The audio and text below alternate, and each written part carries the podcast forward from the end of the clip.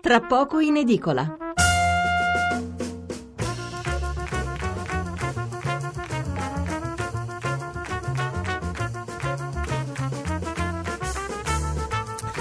Allora, ripartiamo, è mezzanotte 26 minuti e 30 secondi quasi, ecco adesso 30 secondi. Eh, di che parliamo? Intanto allora vi leggo i messaggi residui sull'argomento precedente, eh, abbiamo parlato di politica, i rapporti con l'Europa a lungo, poi vi, con, vi, terminerò la rassegna stampa su questo argomento, quindi titoli dedicati alla politica che sono un po' poi l'apertura di quasi tutti i principali quotidiani e poi volteremo pagina e parleremo della Crimea. Allora, eh, Guido da Nebbiuno, provincia di Novara. Governare non significa solo attuare un programma, ma agire politicamente e tutto ciò che succederà in Italia e nel mondo. Non può esistere un governo solo programmatico e non politico.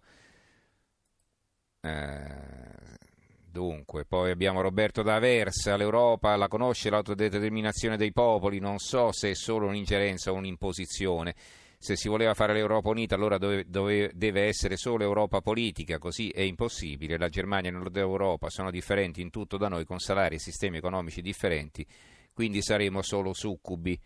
Basilio eh, da Vicenza eh, ci impongono una manovra da 5 miliardi e sono i miliardi che ci costano i migranti. Va bene così?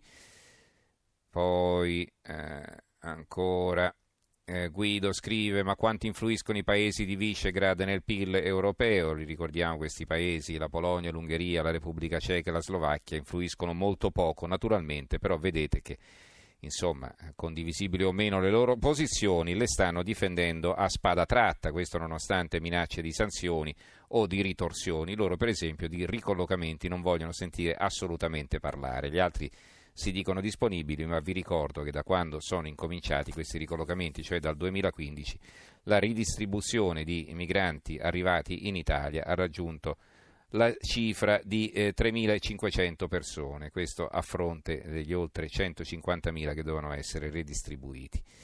Allora Giovanna da Milano, Ciò che hanno detto i due vice e il commissario dell'Unione Europea in parte ben noto, in parte ovvio, per quanto concerne la flessibilità essa deve essere oggetto di trattative, basterebbero circa 12 miliardi, pari allo 0,8% del PIL per scongiurare l'aumento dell'IVA per un deficit dell'1,5 anziché dello 0,7. Questa flessibilità si può e si deve applicare.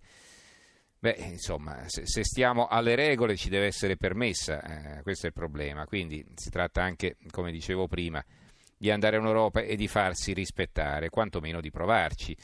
Massimo da Noa in provincia di Lecce, sono convinto che l'Europa unita di base può essere qualcosa di buono anche per gli italiani, però secondo me fare un'unione vera non dovrebbero investire anche un po' sul sociale e questo è fuori discussione, ma questo in parte già avviene.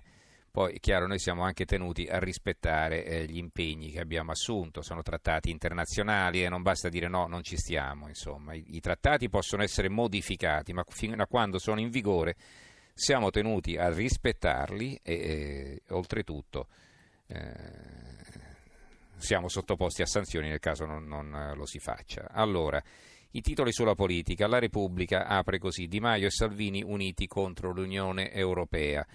La stampa, l'Italia spaventa l'Unione Europea e Wall Street. Il quotidiano nazionale, giorno Nazione Resto del Carlino, il giallo del contratto è l'apertura. Trapela una bozza, sfida l'Unione Europea e il Consiglio dei Ministri Ombra, Salvini e Di Maio, roba vecchia, l'euro non si tocca.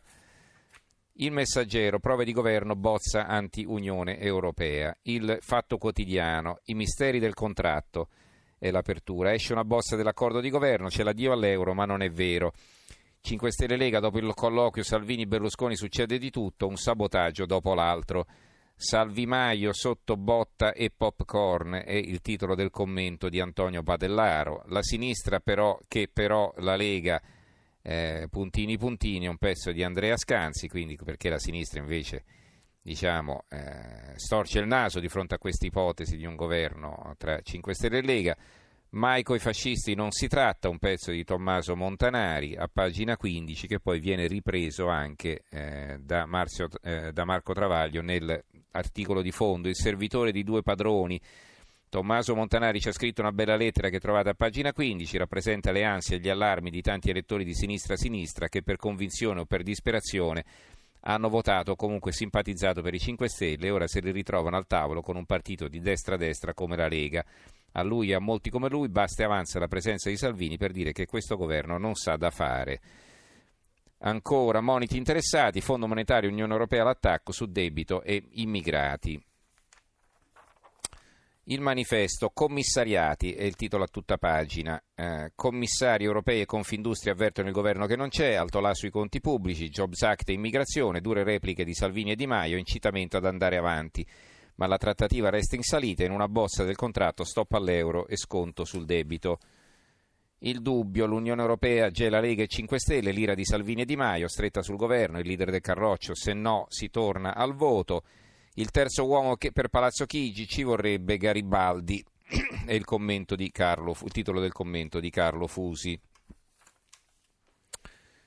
Eh, l'opinione. La Meloni chiede a Salvini di scaricare Di Maio. Di fronte alla trattativa in salita tra Lega e 5 Stelle al nodo irrisolto del nome del Presidente del Consiglio, la Presidente di Fratelli d'Italia chiede al leader leghista di, ris- di ripuntare sul centro-destra il fondo di Arturo Diaconale, il direttore intitolato così, La farsa istituzionale del servitore di due padroni.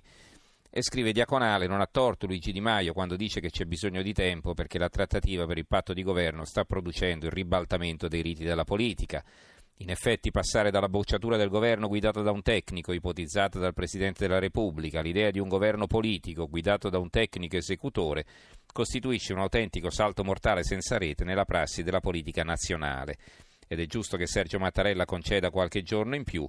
Oltretutto si allontana l'ipotesi del voto anticipato a luglio e si ripropone il governo di pausa fino a ottobre o dicembre in caso di mancato patto 5 Stelle Lega per definire i dettagli del rivoluzionamento in atto dei riti della politica.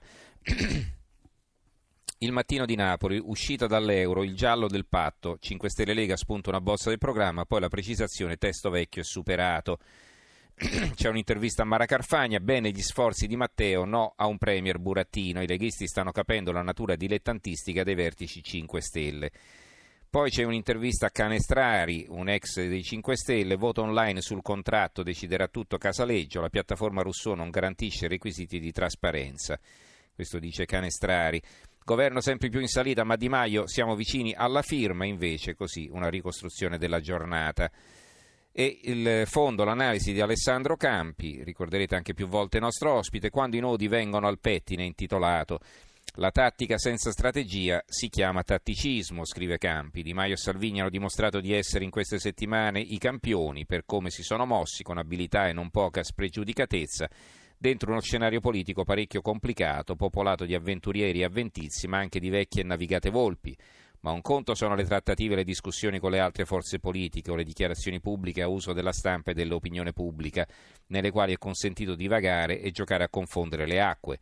Altro è provare a far nascere un governo e volerne assumere la guida sulla base di un programma che per definizione deve essere credibile e fattibile. In questo caso non bastano gli espedienti, servono idee chiare e comportamenti minimamente coerenti. Il tempo. Il gesto dell'ombrellone l'apertura. Onorevoli vacanze, a forza di perdere tempo sono riusciti a scongiurare il voto a luglio, il Parlamento non lavora e l'esecutivo non c'è, ma l'importante è aver salvato le ferie. Oggi le comiche, nel contratto spunta il Consiglio dei Ministri parallelo. Numeri risicati, rischio Unione bis, sei voti di margine, se fanno il governo sarà caos in Senato. Una farsa da manuale, il pezzo di Massimiliano Cencelli, no, l'ideatore del manuale Cencelli, quindi una farsa da manuale, si intitola il suo pezzo. Oltre all'idea d'Italia manca anche una classe dirigente in grado di esprimerla, scrive Cencelli. Hanno voluto la morte della forma partito, lo squagliamento delle culture politiche, la cancellazione dell'idea di una classe dirigente selezionata. Questo è il risultato. Si gira a vuoto e non basterebbe neanche il mio manuale a salvarli perché quello serviva a distribuire gli incarichi rispettando il principio di democrazia. Qui invece manca proprio un'intesa di fondo su quale eh, paese andare a costruire. Il piccolo di Trieste, l'allerta dell'Unione Europea sui conti è giallite con 5 Stelle e Lega. La Gazzetta del Mezzogiorno, Europa, Silura, 5 Stelle e Lega. Bruxelles richiama il rispetto dei patti su deficit, debito e caso migranti, l'ira di Di Maio e Salvini, inaccettabili interferenze di signori non eletti. Eh, la Gazzetta di Basilicata, la Gazzetta Mezzogiorno edizione della Basilicata, ha una notizia interessante che hanno solo loro. Matrimonio Lega 5 Stelle, ipotesi anche in regione, quindi nella regione Basilicata stanno pensando a un'intesa tra la Lega e i 5 Stelle. Dal Carroccio una visione possibilista, ma i grillini si dicono contrari. E però se ne parla. Il giornale di Sicilia su deficit e migranti è già sfida all'Europa. Belpietro, Belpietro è direttore della Verità, eh, fra Lega e 5 Stelle alleanza difficile, viene intervistato. E infine la libertà di Piacenza, governo, l'Europa pressa, si tratta a oltranza e qui il fondo è di Roberta Carlini, logica, numeri e le promesse elettorali, è intitolato. Dicono che a Bruxelles sono preoccupati poiché quello che, formando, che si sta formando in Italia è il primo governo formato dalle forze anti-establishment in Europa ma proprio per questo ogni pronunciamento esplicito che viene dall'elite europea, come quello reso noto ieri a proposito delle politiche per l'immigrazione e il debito, finisce per rafforzare Salvini e Di Maio, di per sé debolissimi, dopo la grottesca vicenda delle trattative sul programma e nuovo governo. Se quest'ultimo vedrà la luce, scrive la Carlini, dopo la lunghissima serie dei rinvii, le discordanti promesse dei due si ritroveranno alla prova dei fatti e sarà il fisco il primo esperimento in provetta del contratto per il cambiamento, quindi la famosa flat tax.